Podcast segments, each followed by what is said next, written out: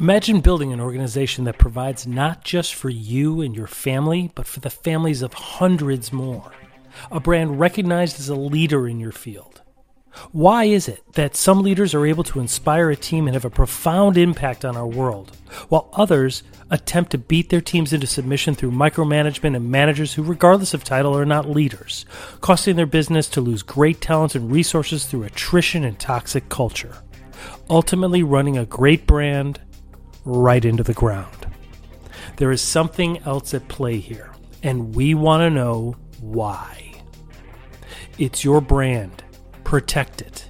Protect it from both the outside and inside of your organization. Welcome to Brandology Podcast. I'm your host, Mark Mosier, alongside co host David Morrow. We explore great leaders, great brands, and the reasons why they succeed. We also take a look at stories of toxic cultures and the fall of some iconic brands. We'll play brand trivia and interview some of the leading entrepreneurs in today's business world. Thanks for joining us today. Welcome to the episode, and please don't forget to subscribe and follow. Let's begin. Welcome, everyone, to Brandology Podcast. This is your host, David Morrow, in the studio today, the world headquarters studios of Brandology in Indianapolis, Indiana. I am here with my co host, Mark Mosher, remoting in from Louisville, Kentucky. Mark, how are you today? I'm doing well, David. Thank you. Is today a choice to do well?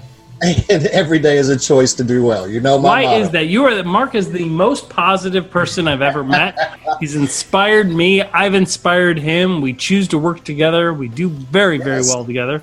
So yeah. what what what is it? Well, explain happiness, attitude. Happiness and attitude are a choice right? It's not a result of circumstances, it's a choice. So you make the right choice and then you stick to it.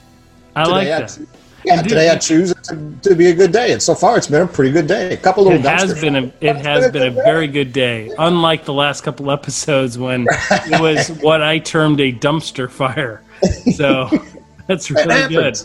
And I believe your grandfather gave us some wisdom through you, and that was son, you can be the ball or the bat, but you get to choose. Days, yeah, some days you're the ball and some days you're the bat, so try to choose correctly. I love this that. Is also the man that used to pat me on the head and look down at me and say, "Boy, you got a lot of quitting you."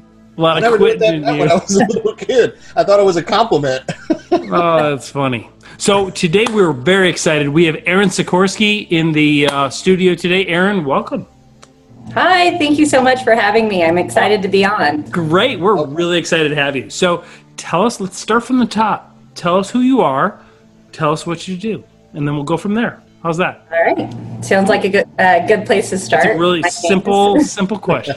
yeah, the most basic information. I hope I can nail this one because yes. everything else down remember here. Remember your name. Remember yeah. your job. Okay, yeah. I got this podcast, man. Got it. so my name is Erin Sikorski. I'm the Chief Executive Officer at the Wellington Group. I have been here now 19 months, and we are a wealth management firm um, that's comprehensive. We focus on process and education with our clients. As simple as that. Wow, that's impressive. So CEO, like, yes, okay. How did that happen? You look like you're in your 20s. So how did that happen? Explain that to us. Like so I get it. like like explain for the listeners the arc. Like how did it okay. grow? Is that okay? Oh, please. Yes. I think that's the question that I've been asked most often uh, since uh, coming into this role. And I give all the credit to start at the top and then work backwards. All the credit to the founders of this firm, Tony Bonanno and Tom Cates I think it speaks a lot to the direction that they see our firm growing to bring in, you know, at the time, a 37 year old female into the role of CEO and for Tony to put his trust in me with what is essentially his fourth child, is what he calls the firm. Right, so absolutely. his fourth baby, and uh, to make decisions together. So I'm very honored to be here. Um, I Great. grew up, yeah, I grew up in a family business, uh, very entrepreneurial um, have had a job almost all my life. So I've always worked, even when in school. Um, started in the industry when I was still an undergrad at an Edward Jones office. Really enjoyed it. Worked my way. Uh, worked during the day, school at night, and was fortunate enough upon graduation to land um, an opportunity at Oxford Financial Group, which is one of the largest RIAs, registered investment advisory firm um, in the United States, privately held. Couldn't ask for a better a better place to grow a career. Uh, sat in several roles there along the way. Started off at the bottom, well, the bottom there, but in uh, reporting and um, it was financial reporting, and then went on to service and operations, where I learned how everything works, like behind the scenes, uh, the good, bad, and ugly, uh, very high risk, high stakes, cash movement, trading, all those good things, and uh, found my found my path in um, more on the investment side. And that was after I finished my CFP. I was like, oh, the planning's fun, but I really like the investments. Went over there, worked on the portfolios for a long period of time when I had an opportunity to take a management role there and um, switch from managing portfolios to managing people. Both can be a bit volatile and uh, unruly at times. there are um, there are bull markets in people, are there not? Right? exactly, yeah. exactly. Yeah, a lot of uh, emotional and behavioral finance at work. Mm-hmm. Um, they act similarly. But all that being said, while I was at Oxford um, in 2016 I met Tom Cates, senior partner here at the Wellington Group, through a social connection. Actually, his brother was my husband's boss at the time. Um, okay, and cool. yeah, so we met casually and realized we were in the same industry over a dinner uh, prior, leading up to the 500. And um, he invited me, very generous man with his time and, and knowledge, and offered to meet with me quarterly. And we just discussed, obviously, you know, and boundaries of proprietary information, but discuss right. some of the challenges of and yes.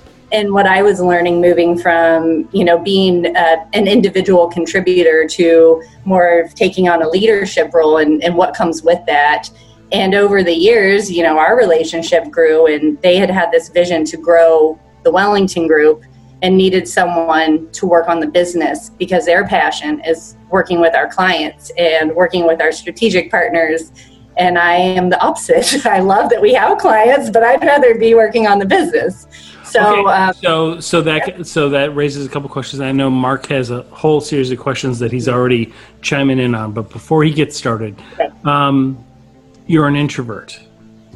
I'm, an, I'm, I'm, just over an extrovert. I'm technically an extrovert. Okay, okay, meaning you like to research and think things. See, introvert most people think that introverts are just shy, and it's that's not it. It's that they process before communicating. They think things through. Unlike Mark and I, who are like beyond the scale of extroverts. We don't think we just say and then we have to like ask for forgiveness later. Right. We're the opposites. Right. So, okay, so that's very interesting. And it's very suitable for the financial industry, and I, I that's that's that's excellent. So you mentioned something about um, uh, the Wellington Group. So tell everyone kind of what is the Wellington Group? What do they do? Who's their main client base? Like who do the who who, who are the clients that you serve? Are they Fortune 500? Are they the C-suite of certain groups, or are they individual people? From every industry?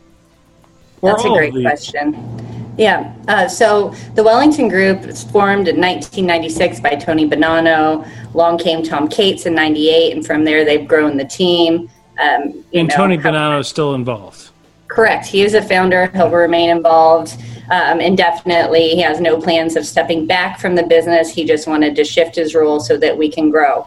Um, so my father, with, who is born Italian and I'm 100% Italian, would ask why is it not called the Bonanno Group, and why is it called the Wellington Group?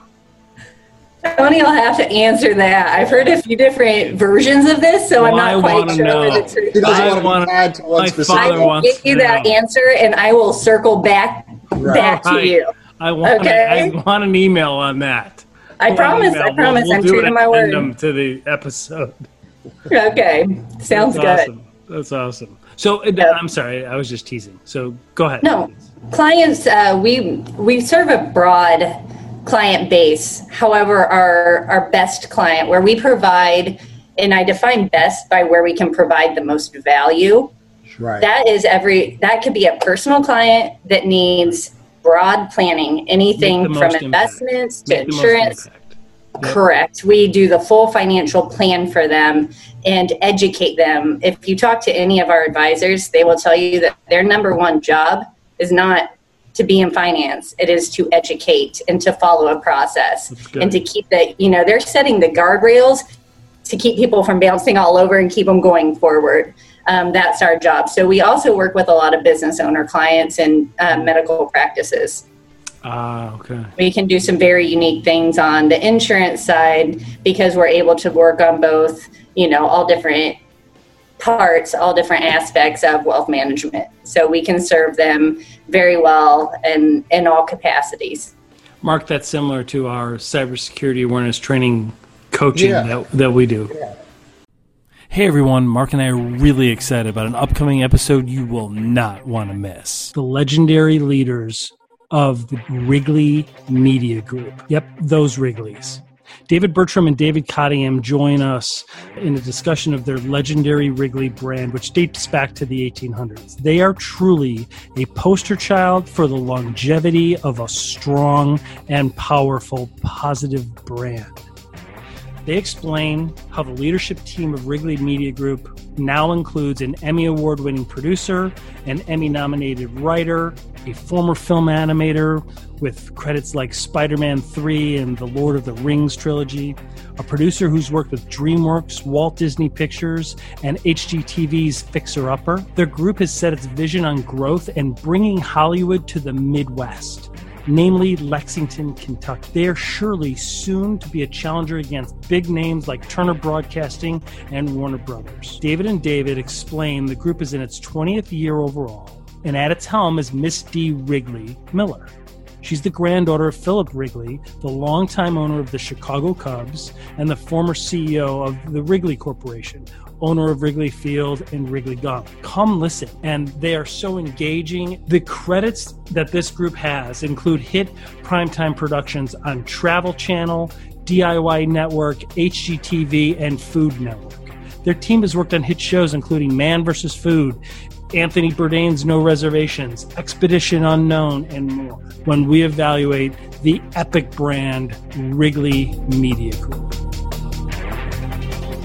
Yeah, I'm curious, um, Erin. We talk a lot about uh, culture on here as well as brands, obviously, but culture is a big piece of what makes a brand the brand.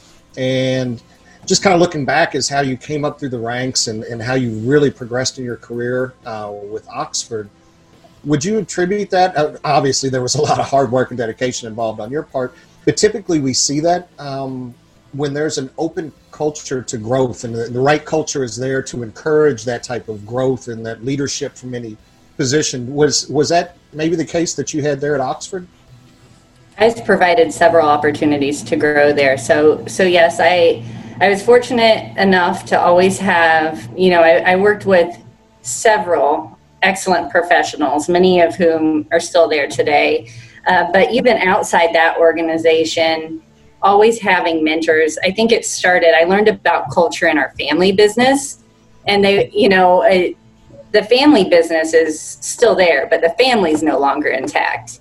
And that's part of my passion, my why. Why why am I here to help Tony? Why did I rise at Oxford through the ranks and, and find those opportunities and seek guidance? It's because I don't want anyone to ever go through what our family went through, right? And that culture and I love that you guys focus on it. It's part of what made me want to be on with you all today is is trust, right? Trust is the basis. That is the foundation. You can do nothing. And for else. the listeners, you were not easy to even get on here. Like usually, like I I reach out to CEOs of like, you know, eight hundred million dollar companies, and they're like, oh yeah, we'll we'll, we'll join, we'll join. Like they're they're like signing up to be on and i'm like erin's not like agreeing to be on. Like i've got to like prove my case. I, am like yourself, what right? is the deal? Who are these people? I want them more now. So that's great. I, I didn't see it right away That's good i'm excited about it. That's great. That's uh, that's a huge compliment coming from me let me tell you Thank you. I do take it very seriously, and, and I'm humbled by that, um, especially being newer to the role it's so nice to be able to share what I've learned and the, the bumps along the way and, and seek out people who have been in a similar role for a longer period of time and learn from them. You know, always learning and trying to get better at this. There's no manual or guidebook that's like, oh, here you go. you know, right? Exactly. Nope. this is what all young female CEOs have done in the financial industry before. Like, you cannot yeah. figure that out, right? Well, let me ask before we started. Um, Erin, you and I were kind of talking. You said that you guys are kind of back to a back to work type model now, and we'll talk a little bit about the pandemic and how people have had to shift. Um, with you just walking into your role, you know, what 19 months ago, um, being in a very uh, people centric industry, what kind of changes have you guys made? What effect has that had? Where are you? Where are you now? You want to tell us a little about that? Sure, of course. Yes, there's nothing like um, experience to educate you, right? So walking in, yeah. walking into a new role, uh, and then bam, hit with a, a pandemic. The world changes. Exactly. It was challenging, but I'm really excited because part of why they brought me on was to you know just take a lay of the land and one of the things that we did first the very first thing we did was found you know really good partners in technology and brought our technology up to speed all of our you know just all everything yeah. that needed done for this environment we did just ending in december wow. um, yeah it, and we remodeled our entire space during that time as well so last the first 12 months were very much uh, we were just disrupting and rebuilding the foundation uh, of the technology in the physical space. So when the pandemic hit, our team wasn't even akin to bringing their laptops home at night. So right. that was new. They were always very change. It was a cultural mm-hmm. shift. Yes, very much so. It's very traditional work environment, and um, I could not, you know, give enough accolades to the to the team for adapting so quickly, especially given that this is all they've ever done. And the next day, you know, when this started to happen, I believe it was the end of end of Mar- or middle of March, yeah, middle and on March. Yep. yep St. Patrick's Day. Yep. So on St. Patrick's Day, I sent an email out and I said. We're, we're shutting down the office. We had an exposure risk early on. It was so scary um, on our floor. Someone had been near someone who had passed from COVID, one of the first cases here in Indiana. And all I could do instinctually, and maybe it was like my maternal instincts before my uh, business instincts, is like, we have to get everybody safe and like just stay at home and we'll figure it out. And our IT teams are great. They were um, great partners in all of this. Everyone was set up. We, we hit go and we went, and the team phenomenal we learned just how many capabilities and how well we could do remotely that it's definitely going to change how we do things going forward. All that being said, in June, we opened the doors voluntarily for our team to come back. Still not seeing clients. We've been doing all of our client meetings just like we're doing right now. Um, but we open the doors to our team to come back. We have this great new open space where everyone is far apart. Um, so there's no even concern. We don't have to do anything differently to our space. Um, but we, I feel like we're we're very fortunate in that regard, and I know not everyone is in the same situation. And it's interesting reading some of the articles that are starting to come out about the different challenges that are going to come out of, of this conversation. Um, you, I turn it back to you guys. You talk to a lot of people. Do you see any trends developing, any differences between people with children versus not children and you know different generational issues? Uh, what are you seeing? You know that's did our guest just ask us a question? Yeah no that's oh, a, sorry. Is that okay? that's the that first time that's happened I don't ever get to say that. That's a really good question. I never get to answer. Well, you guys are seeing no. all these trends unfold live. You take it, Mark. You take it. I'm, I'm going to yeah. judge you. Now that's and, and that's great because that's one of the reasons I asked that is because the responses are so different. Absolutely, every time.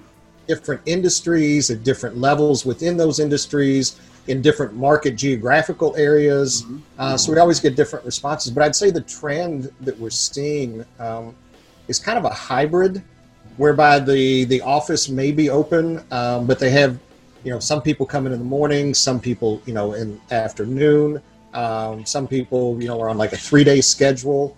Um, but I think the majority overall have found out that a lot can be accomplished. You can get a lot of work done and never set foot in an office. My um, my view is that there's a lot of stubborn people. Yeah.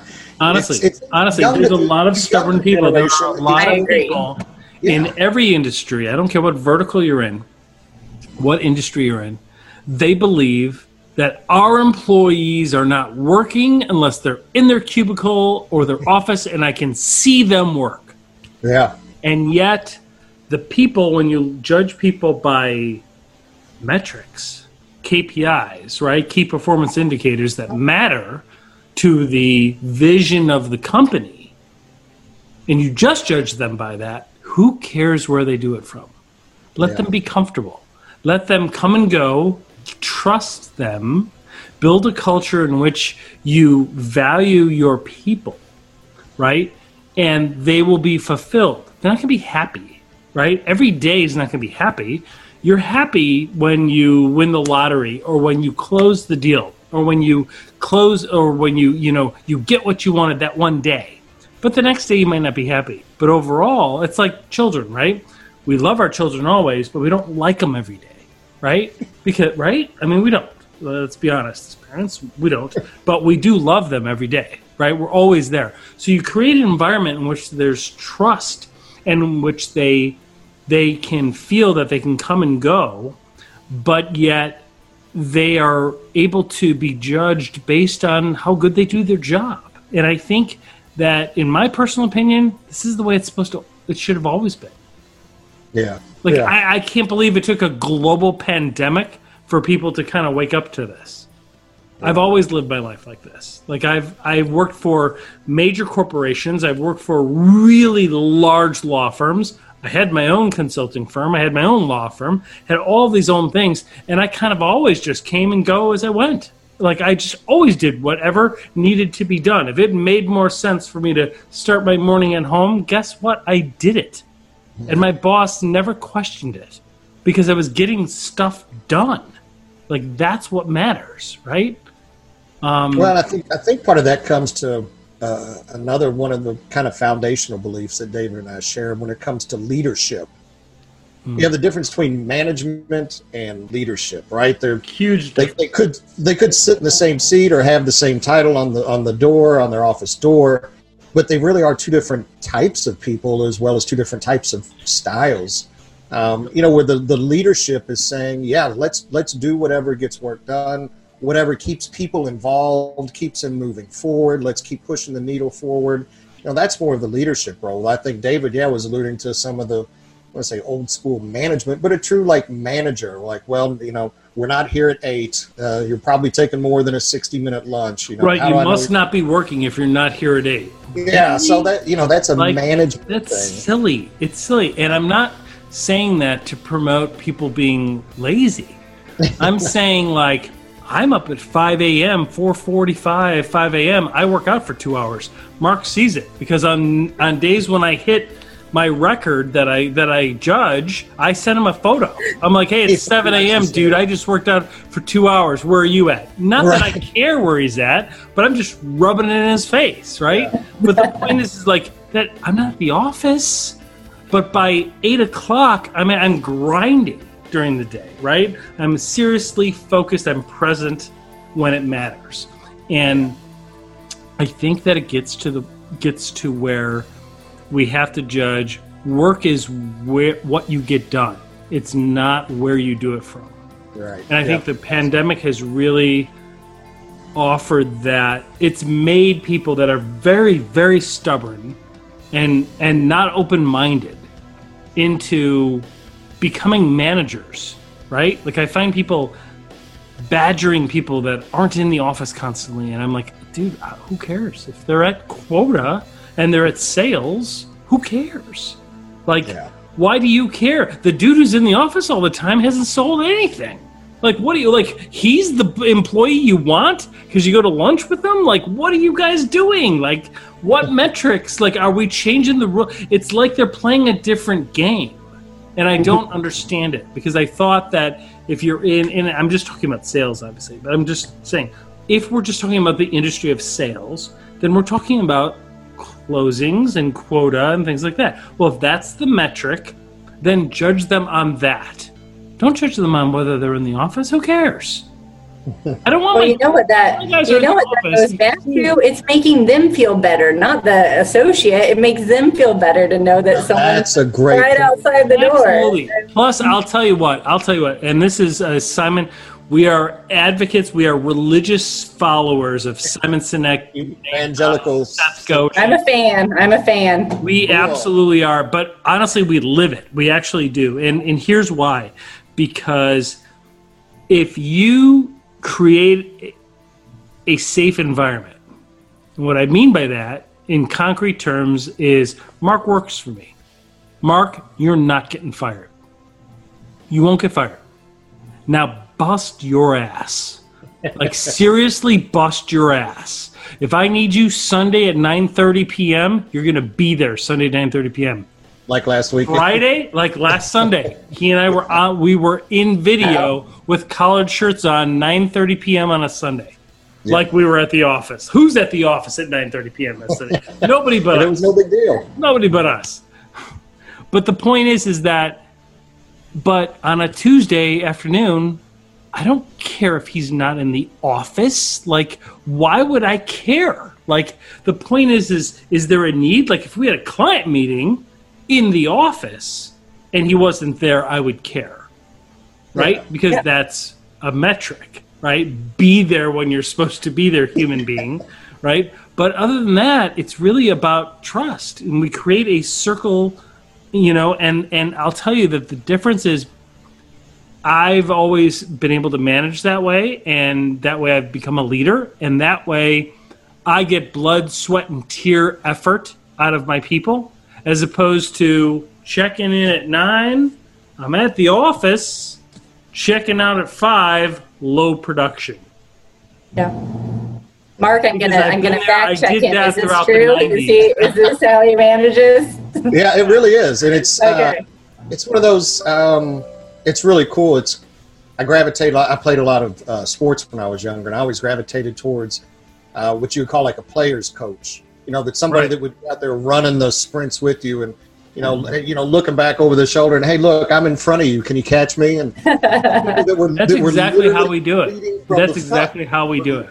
That's wonderful. Yeah. So when he says he's up at five, and yeah, he shoots me his uh, his um, uh, his tracker, and it shows he's burned you know nineteen hundred calories before I've literally taken put my feet on the floor out of bed. Like ah, okay, I got to get up a little bit earlier tomorrow. but it's one of those. because it's about inspiring. It, it's Yeah, about yeah, just is. it's about friendly competition. Like I don't care if you're up at five. Like of course, who cares? But the point is, is it's just a game, right? And so I want to have fun. Like life is really short. At the end, honestly, it's like a blink of an eye, and I want us to make an impact, and I want what other people want. We want to help change the world for a better, more positive experience. And how are we going to do that if we don't work hard? If you don't work hard, you're not going to do that. And so, how do I inspire people to work hard? I have to work hard. Well, I'm wired that way. I love to do it. And that, so, that much is true. yeah, I love. I'm always working. I love it, and I'm passionate about it. But. I, st- but I still want to be able to get people to want to work almost as much. Right? Keep up. Like try and keep up. Like let's make it a race. You know what I mean? I'll pay you whatever you want. Whatever you want. You name the price. I'll pay it to you. Let's go. Like let's go. Let's do the race. Right? Because the more we produce, the more we earn. The happy. You know what I mean? Like it's it's. But the point is, is that the the end result, the money is not going to make them happy. The money is not going to make them fulfilled, but the culture will, right? The fulfillment. And that's why we talked about happiness earlier. Like, happiness is a day in, day out thing, right? It's like kids. But fulfillment and joy are totally different. Simon Sinek does a great speech on it. Overall, when you're aligned with the goals of the vision, right? And and you see the impact that you're making and you see the help that you're providing people then it doesn't matter what time it is in the day because if you need time with your kids, you've got it. Yeah. No, I would never interrupt Mark if he needs time with his kids. When I need him and he's like, hey, I'm picking up my daughter early today, it's two o'clock, blah, blah, blah. I'm like, go, man. Like, go. Like, there's no obligation. Like, there's, there's no, there's no me telling him how I'm working out at two o'clock. He's with his daughter. Like, I, va- I, I hold that sacred. And then when I say I really, really need you because this client's screaming at us, we better be there, right? Right. That's Yeah. the that's the exchange. There's mutual trust. Hey everyone, Mark and I are really excited about a special feature we have coming up about the rise and the challenges of this technology transportation company that has literally changed the world. It experienced explosive growth but had constant controversy, making it one of the most fascinating companies to emerge over the past two decades. The firm, which was founded back in 2009, soon grew to become one of the highest valued private startup companies in the world. And yet, its leadership, culture, and business practices have all been called into question, and the brand itself has been under seemingly constant attack. Join us as we explore the rise, the challenges of this technology transportation company. We've all used it, and the leaders who are now trying to save it today. Join us as we discuss the rise and fall of Uber Technologies.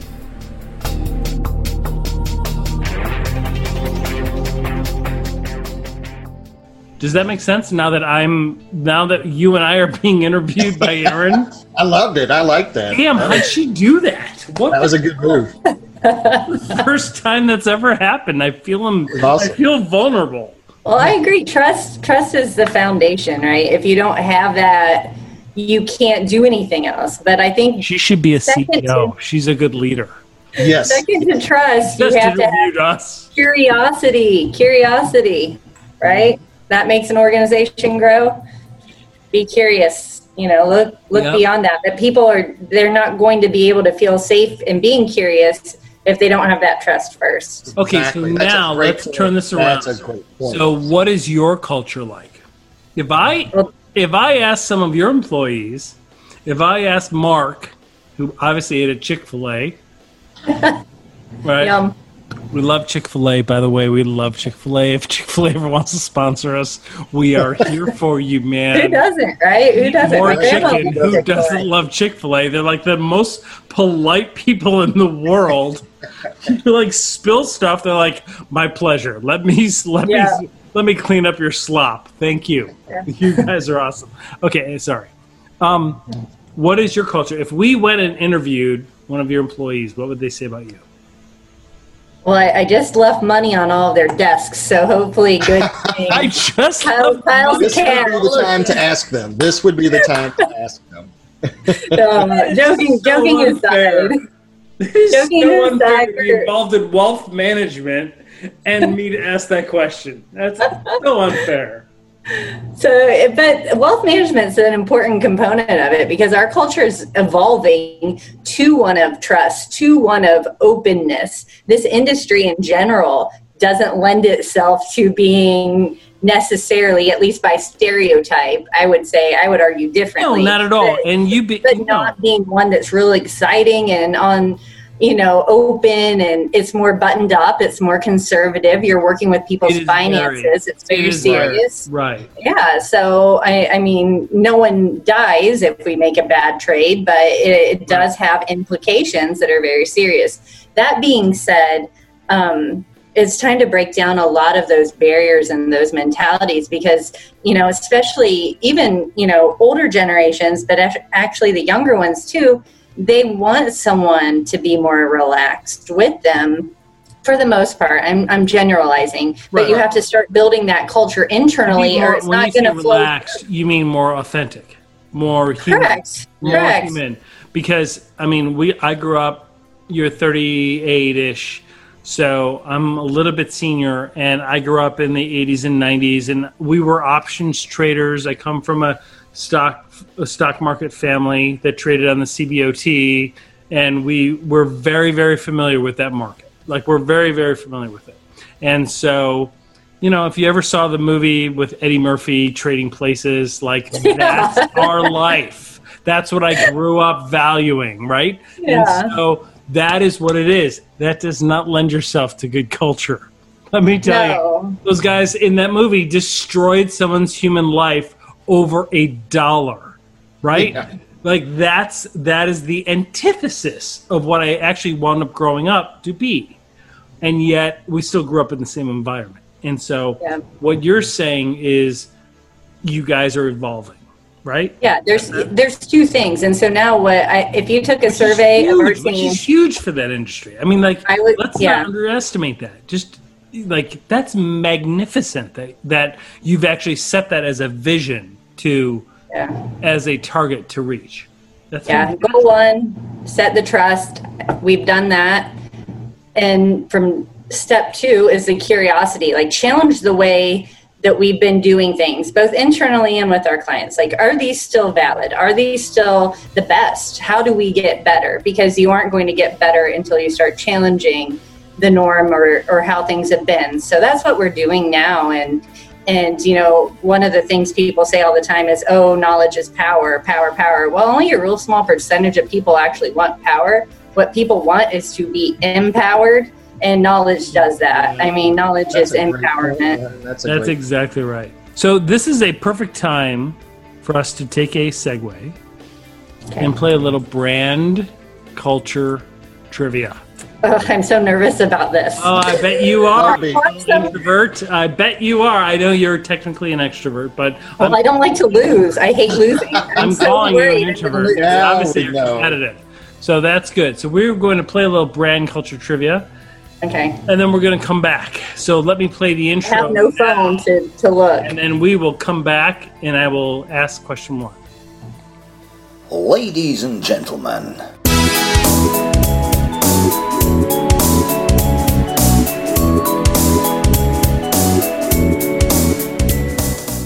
Welcome everyone to Brand Culture Trivia, where the points don't matter, but the brand does. In this segment, we play a trivia game against our guest. I'm your host, Mark Mosier, along with my co host, David Morrow. David, tell us about the rules and the awesome prizes.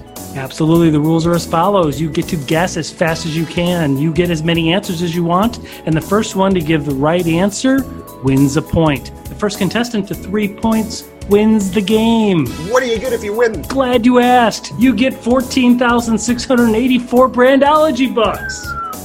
What is that worth? those are absolutely worthless. But we might send you a sticker for playing.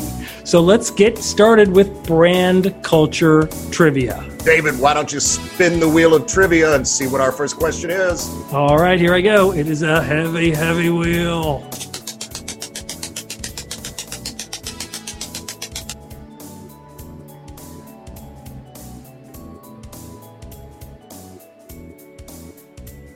I'm going to say a company slogan, and you're competing against Mark Mosher, who Okay. has yet to win. However, he did almost win this morning. I will tell you. Uh-oh. It was very close. He he was right up there. It was very very close. For example, just do it. Nike. Nike. Right. I thought that was a question. Is that not it? Uh, we may have Breakfast to of her a point for that. Champions. Wheaties. Wheaties. Okay. Exactly. That's the game. Okay. I'm feeling warmed up now. Okay. It's a mental That's what step. it is. Got milk. The California Milk Processor Board. Nobody would ever know that, but it's like the the dairy industry, right? So, okay. All right, let's go. Question 1. Okay, first one to 3 points wins. Question 1. The best a man can get. Gillette.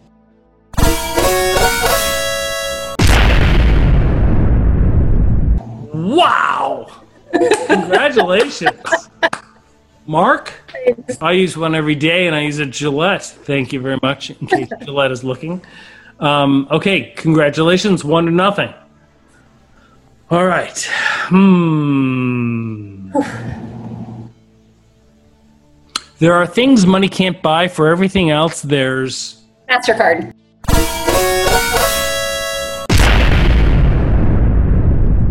Maybelline. Wow. Maybelline? rhymes. It's a verb. I don't know. It seemed like it fit. Maybelline A is not a verb. B it doesn't rhyme. What are you talking about? Drink your Chick Fil A. Okay, it's two to nothing. This is the part where I have to do basic math for Mark. Oh, Mark, no. Okay. you had a hundred thousand times as many points as you have right now. She Still be would losing. still be winning. Okay, here we go. We're going on to the next one. I bet she doesn't know this one. Uh, it's a lot of pressure. All for freedom, freedom for all. Oh yeah, Erin. Felt it. Freedom. Freedom for all. The company slogan. This is the people that use this product every day America, don't something. even know this. America. Uh, all for freedom. freedom, freedom for all. Don't you Google it, Erin. I'm not. Manager, Hands up. you wealth manager, hands up, hands up during this. Hilton. Uh, Hilton hotels. free people. Keep going. Keep going. Um, Nike.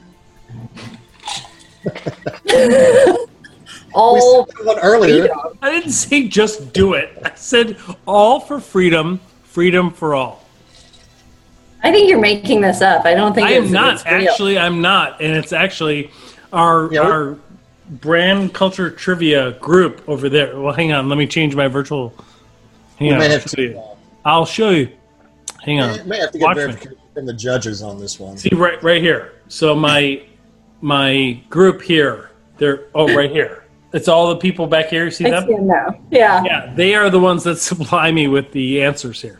And They come uh, out with have the said, no, this is a this is a formal question. All for freedom, freedom for all. It is a mode of transportation. Ford. Bus, some bus, Amtrak, um, We've had that in the past. No, close. Greyhound, Greyhound bus, uh, Mega bus, Keep going. airplanes. Oh, all Spirit, American Spirit. Keep going. Um, cigarettes, right? freedom. Freedom. Back to cigarettes.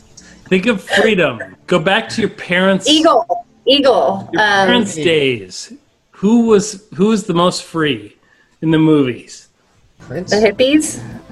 Yes. And what did they drive? Oh, a Volkswagen. Bus. No, Volkswagen bus. close. Beetle. Yes. A beetle. Keep going. The Volkswagen Beetle. When I give you the answer, you guys are gonna kill me. Come on. What else do they do? Think of the movie Easy Rider. Motorcycle, Harley Davidson. Yeah.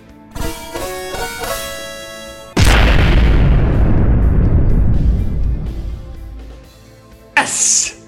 Harley Got Davidson. it. Wow, you you had to drag me there. Like there was there was a I literally had to drag you there. Erin and I that were was worth it. the whole way. That was worth it. That was great. parents weren't even in the '60s; they were hippies. That was that was nobody has gotten that one, including contestants who drive them on a regular basis. they don't even, they don't even Like- know. So honestly, I think that's a lesson in brand management. Yeah, shame on their marketing Like team. shame on the marketing team for Harley Davidson, who, by the way, let's give them credit, have built a great brand. Like Oh yeah, People Phenomenal. love people. That is a- people have Harley Davidson, the brand, tattooed on their bodies. Right? Let's think about that brand.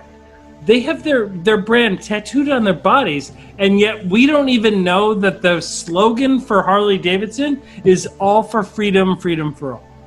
You kind of don't need it, you know. Right. I mean, if you're getting get a tattoo of it, you Yeah, I got Yeah. Slogan I got is- tattooed That's on pretty my shoulder. cool. The visual's so powerful that you don't need the words. It's like how I use Right. my face. Everyone's like, "Hey, you don't have a poker face." I'm like, "It's so much easier than using all those words. You just use your face." I mean, the visual gets That's it. great. Well, congratulations. You are the winner of 16,864 Brandology bucks. Wonderful. That is a lot. We Okay, have that's on our the mark. e-commerce. Oh, on our Yeah, don't e-commerce wire that site, we have a offsite convertible. Oh yeah, we've got a convertible Jaguar, a Rolls Royce, a trip to Cancun. All these things. Just enjoy. Just enjoy. Wonderful. Thank you so much. You're welcome. Mark, I mean, our thank you. accountants will, our people will be in touch your people, and we will offshore everything. All funds get transferred to an offshore account because of like the exchange rate between the U.S. dollar. Well, I can't accept that being in, in the financial services Oh, industry. that's So I'm going to have to Oh, disclaim all of the That's prep. There you right. go. Yeah. We'll work, we'll work on a Get gift to hold transfer. on to Donate that. it to charity. Please So we donate. can live to see, to see another episode. That's great. Yeah. That's excellent. All right, Mark, you're up. Yeah, I was curious earlier when we were talking, and this is kind of really a common thread we've seen with a lot of the uh, guests that we have on. Is a lot of them typically can relate to a to a mentor or someone that that helped them along the way. Did you have you had mentioned someone before? Um, can you elaborate maybe a little on that? Of course, I've uh, had a handful of mentors for whom I'm very, very grateful. Um, growing up in financial services industry, it's most of my mentors uh, have been older males, so it's been um, interesting learning learning from them and being given opportunities to work alongside a, a male dominated industry and just how open. I mean, if you look at, at Tom and Tony, Tom, who served as one of those mentors for for a few years, and we still make time for that now, even in this role. Um, you know, open up, you know, opening up the the industry and making it a priority, as well as uh, some of the females that I've had that have you know reached out either horizontally or someone helping to raise you up in the industry and giving you a seat at the table. I think with, anything it's it's one sharing their experiences. Here's what i've gone through. Here's what i've witnessed. And so having a diverse group of mentors has been very important to me.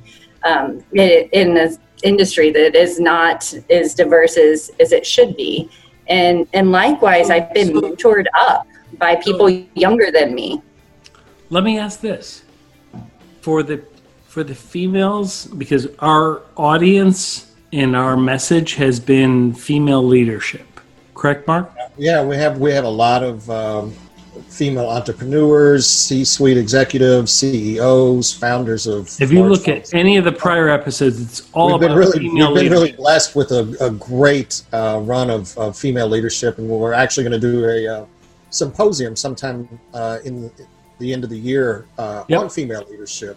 So yeah, we're, anything. we're gonna have a we're yeah we're gonna have like a summit of female leaders, and we invite you to to join. Yeah, we'd love for you to be a part of that. absolutely. I'd be honored to. Thank You you, would for be that. you would I'll be, there. excellent. You would be excellent for that. You were the Let me ask you this: yeah. because of all the male people in the male controlled industries, right? You're in wealth finance, wealth management, like stocks.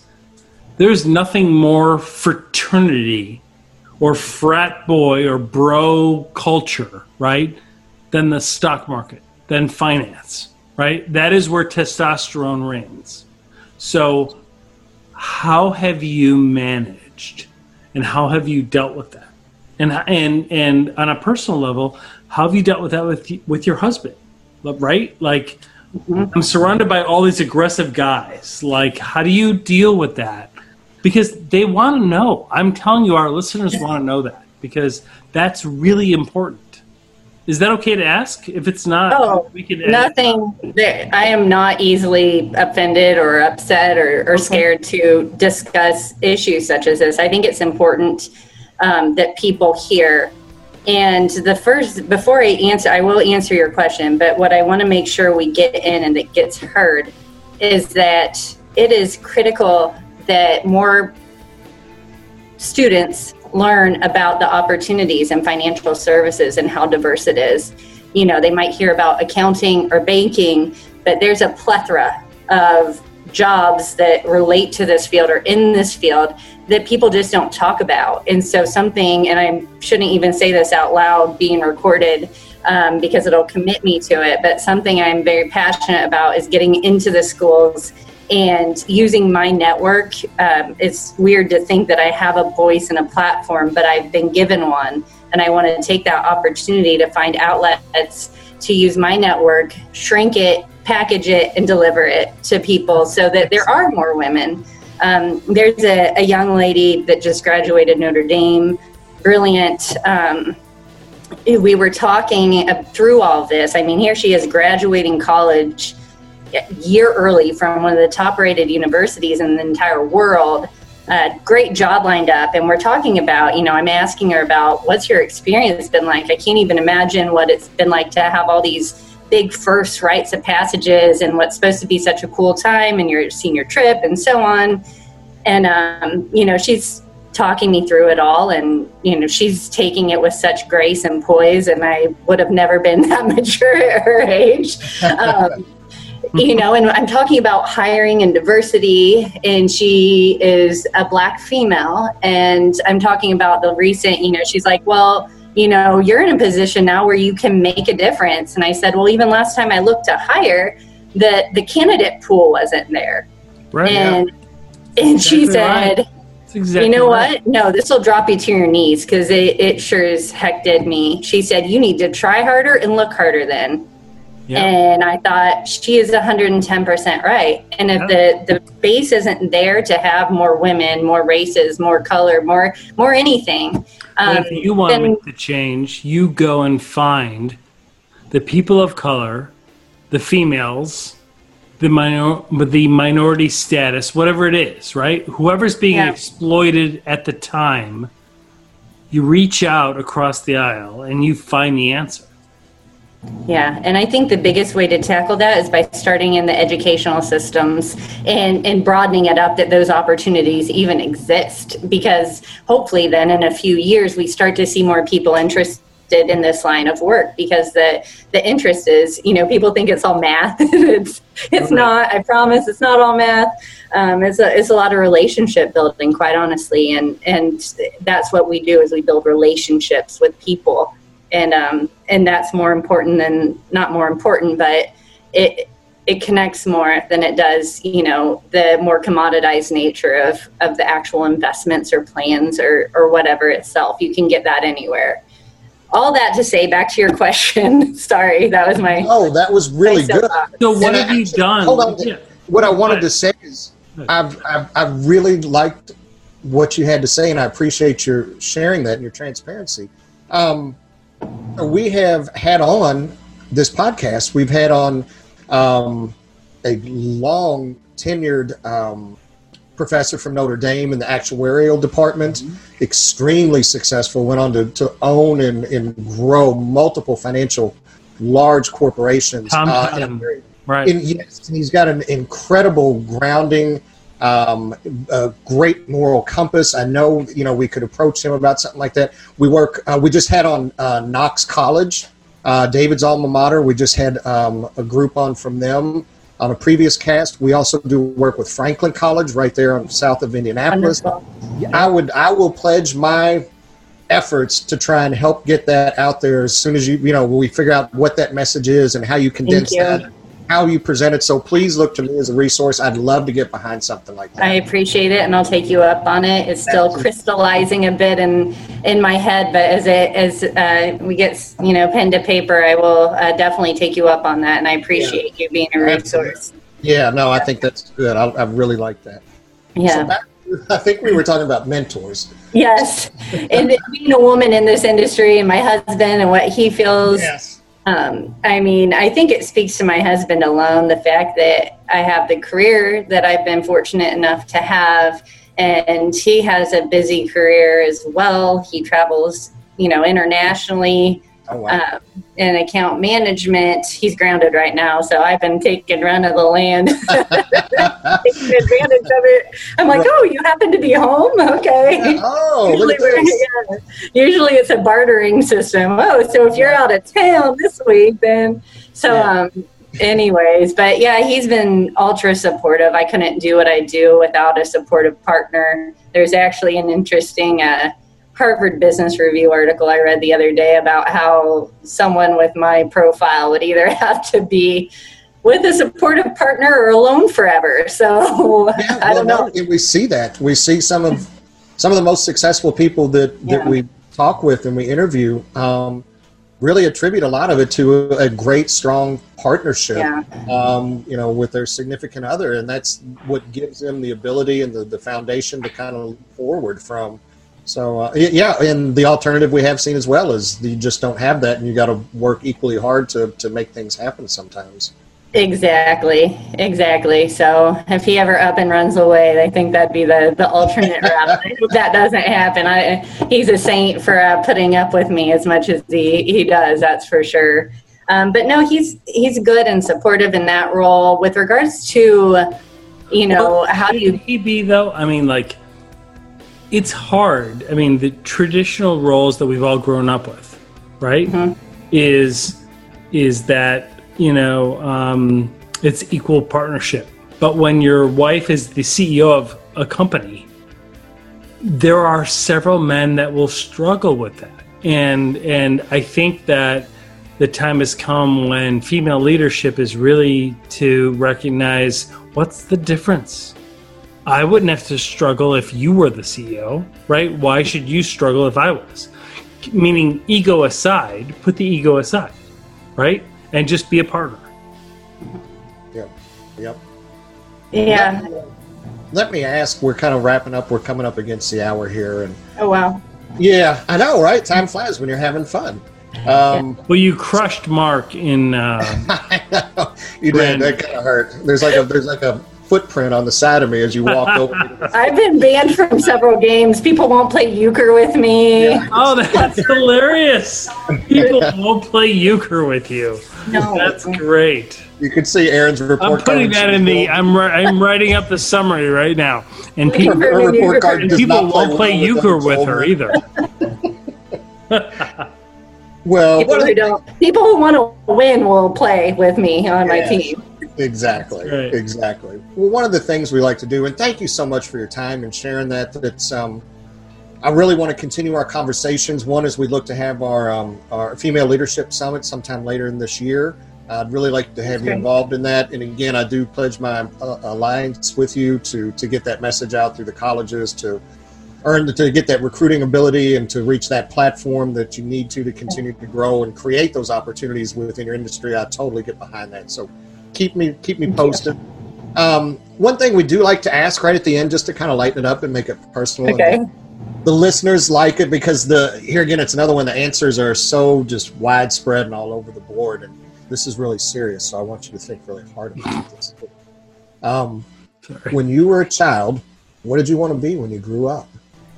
Um, an attorney. I wanted to be an attorney. Oh wow! Just like it. that. That was good. I was actually on my way to law school. On my way to law school. The last minute, things fell apart. Never ended up going. Oh, they did not fall apart.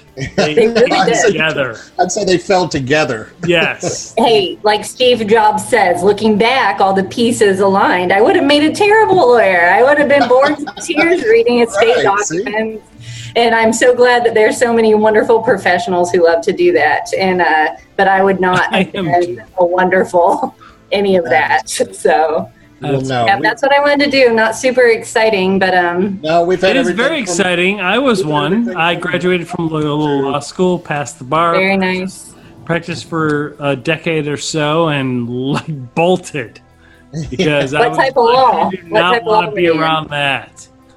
Yeah. It's uh, it's it's a very very challenging career. It's an excellent yeah. career, right? It's a noble career, but it is something you absolutely have to be married to.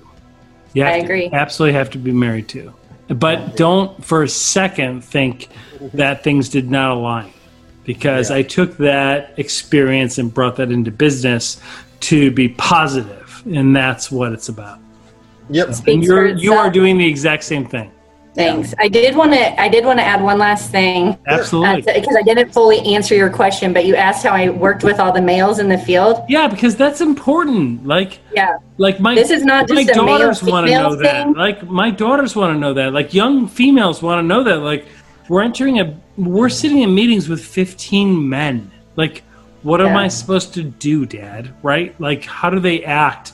How do they like? Do they act pretty? Do they act smart? Do they what do they do? Like, how do they do it? And I have no clue because I'm one of the 15. Yeah, it's. I was fortunate to be completely unaware for a large portion of my career, so I didn't know um, that I was different. I really wasn't. I thought, oh, I'm just sitting here. I didn't even have any reality That's check at all. But now, how how it works is that, and it's with everyone, not just the men in the room; it's with everyone. Is that you? I I always try to meet someone where they are, like wherever they are. If I can come to them and and get to know them a little bit, that's that's where the connection happens. That's where people get to know each other on a human level and build build a little bit, which isn't natural for me to to do that. Usually, I want to cut straight to business, um, but in doing that, it's definitely nurtured a lot of those relationships, male or female. So that's been it. But you know, you can look pretty. People like talking to pretty people. Your daughters can look pretty all day long. You know, have something upstairs. They'll go far. yeah. Everybody has a different toolbox, right? You use right. your toolbox and you maximize your strengths and you go from there. But everybody's looks a little different. No, that was That's good. Excellent. Part of advice. Thanks for sharing everything. I think um, there's a lot of value in a lot of the words you had to say, and I know the, the listeners have found a lot of value in it. And uh, we'll have to have you back on again. I, I, I like yep. having you on. A good. Energy. This has been fun. Yeah, yeah. You were you're a Thank good you. positive influence. Good yeah, positive energy. Like yeah, Thanks. yeah, I like that a lot. Well, thank you, Erin. We appreciate the time and thank you so much. And, uh, appreciate and we'll be again soon. Thanks. I appreciate the opportunity. Thank you so much for thinking of me and, and providing this opportunity. It's been so much fun. I look forward uh, to reconnecting in the future. Can't wait. Yeah, absolutely. And, and, a link. We're going to have a rematch. Yeah. Oh, you're on. You're on. There will be a rematch, and the uh, a link to your organization will be in our uh, story on our website. Thank you. That's very generous. We'll get you. If I can ever be a resource or help out in any way, please let me know. I'd, I'd be glad to do so. You got Absolutely. it. You're an excellent leader. Thank you so much. Thank you. Likewise. Appreciate it. All right, you Thanks. guys too. Take care. Right. Bye bye. Yeah.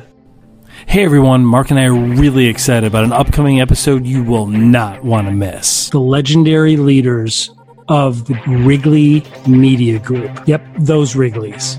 David Bertram and David Cottingham join us in a discussion of their legendary Wrigley brand, which dates back to the 1800s. They are truly a poster child for the longevity of a strong and powerful positive brand. They explain how the leadership team of Wrigley Media Group now includes an Emmy Award winning producer, an Emmy nominated writer, a former film animator with credits like Spider Man 3 and the Lord of the Rings trilogy, a producer who's worked with DreamWorks, Walt Disney Pictures, and HGTV's Fixer Upper. Their group has set its vision on growth and bringing Hollywood to the Midwest namely Lexington, Kentucky. They are surely soon to be a challenger against big names like Turner Broadcasting and Warner Brothers. David and David explain the group is in its 20th year overall, and at its helm is Miss D. Wrigley Miller. She's the granddaughter of Philip Wrigley, the longtime owner of the Chicago Cubs and the former CEO of the Wrigley Corporation, owner of Wrigley Field and Wrigley Golf. Come listen. And they are so engaging. The credits that this group has include hit primetime productions on Travel Channel, DIY Network, HGTV, and Food Network. Their team has worked on hit shows including Man vs. Food, Anthony Bourdain's No Reservations, Expedition Unknown, and more when we evaluate the epic brand Wrigley Media Group. Mark and I want to take a moment and thank everyone that listens and subscribes to our podcast. It means a lot. We're truly trying to make this one that we ourselves would find interesting and find entertaining.